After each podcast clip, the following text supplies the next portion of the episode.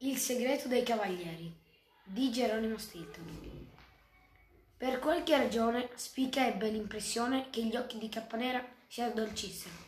Sembri certo di superare la prova, e te lo auguro, disse l'elfo nero, mentre si avvicinava alle celle e le apriva.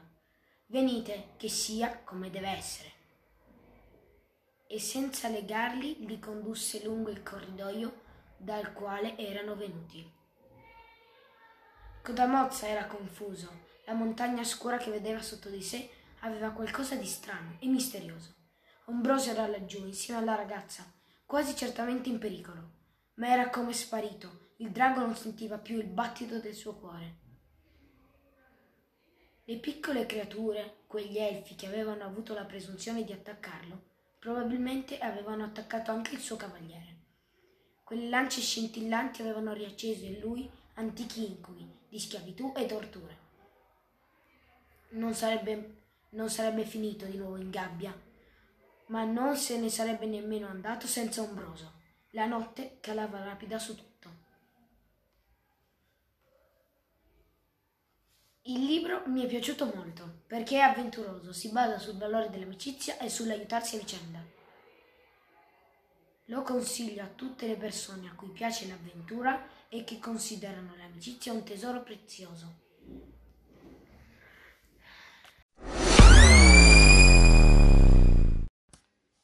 Incanto, la collina dei segreti di Thea Stilton.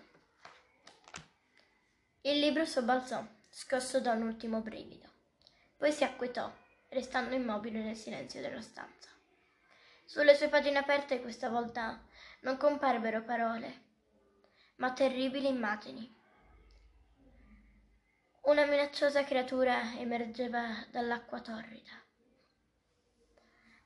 Una spaventosa idra con cinque tremende teste, accanto alla quale si stava delineando la sagoma di una misteriosa figura incappucciata.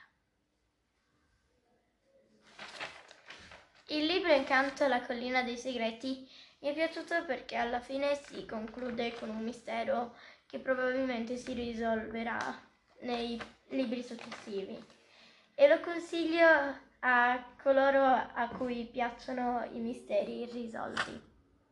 Uh! I bambini. Aspettane.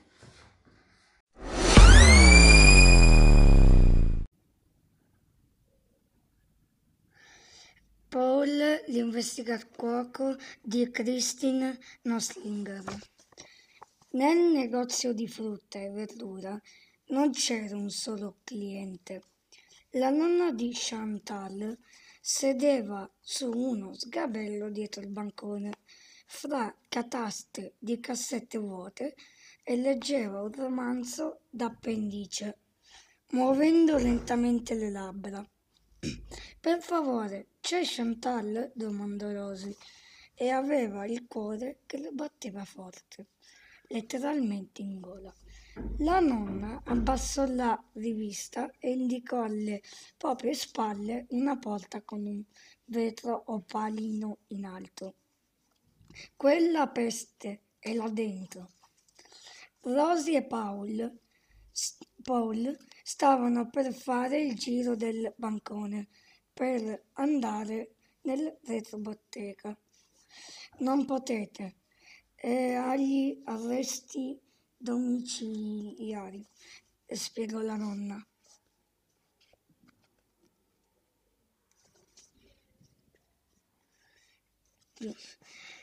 Questo libro mi è piaciuto tanto perché ci sono questi due bambini che cucinano e stanno investigando su una persona ricercata ed è un libro pieno di misteri e lo consiglierei a tutte quelle persone a cui piacciono i libri di misteri.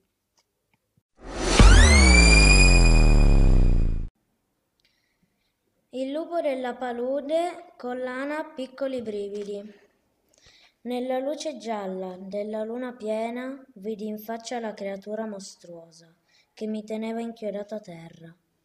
I suoi occhi scuri mi guardavano con ferocia da una faccia umana, una faccia umana ricoperta di pelo. Quell'essere ululava rabbiosamente e nelle sue facce spalancate brillavano due file di zanne. È un uomo lupo! realizzai atterrito. Un lupo mannaro! Lasciami, strillai. Will, lasciami andare! Era Will, il lupo mannaro era Will.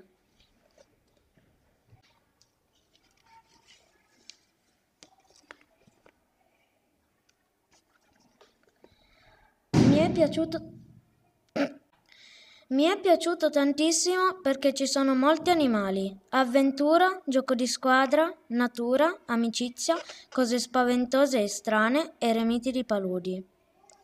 Io lo consiglierei a coloro ai quali amano l'avventura, gli animali e il gioco di squadra.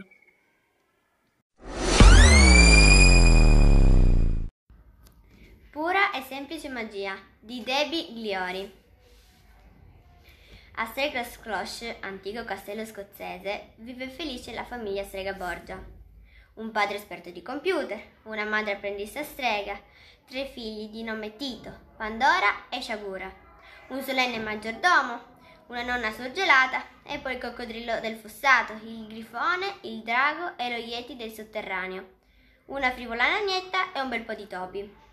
Da qualche tempo, però, le cose non vanno troppo bene. Non solo il capofamiglia è misteriosamente scomparso, ma Tito e Pandora hanno combinato un guaio colossale, mescolando incautamente i prodigi di internet a quelli della magia. E non finisce qui, perché sugli Strega Borgia si addensano ben altre tempeste. Ma per fortuna c'è Flora McLean, la nuova straordinaria tata, e chi vuol far del male ai suoi podretti dovrà vedersela con lei.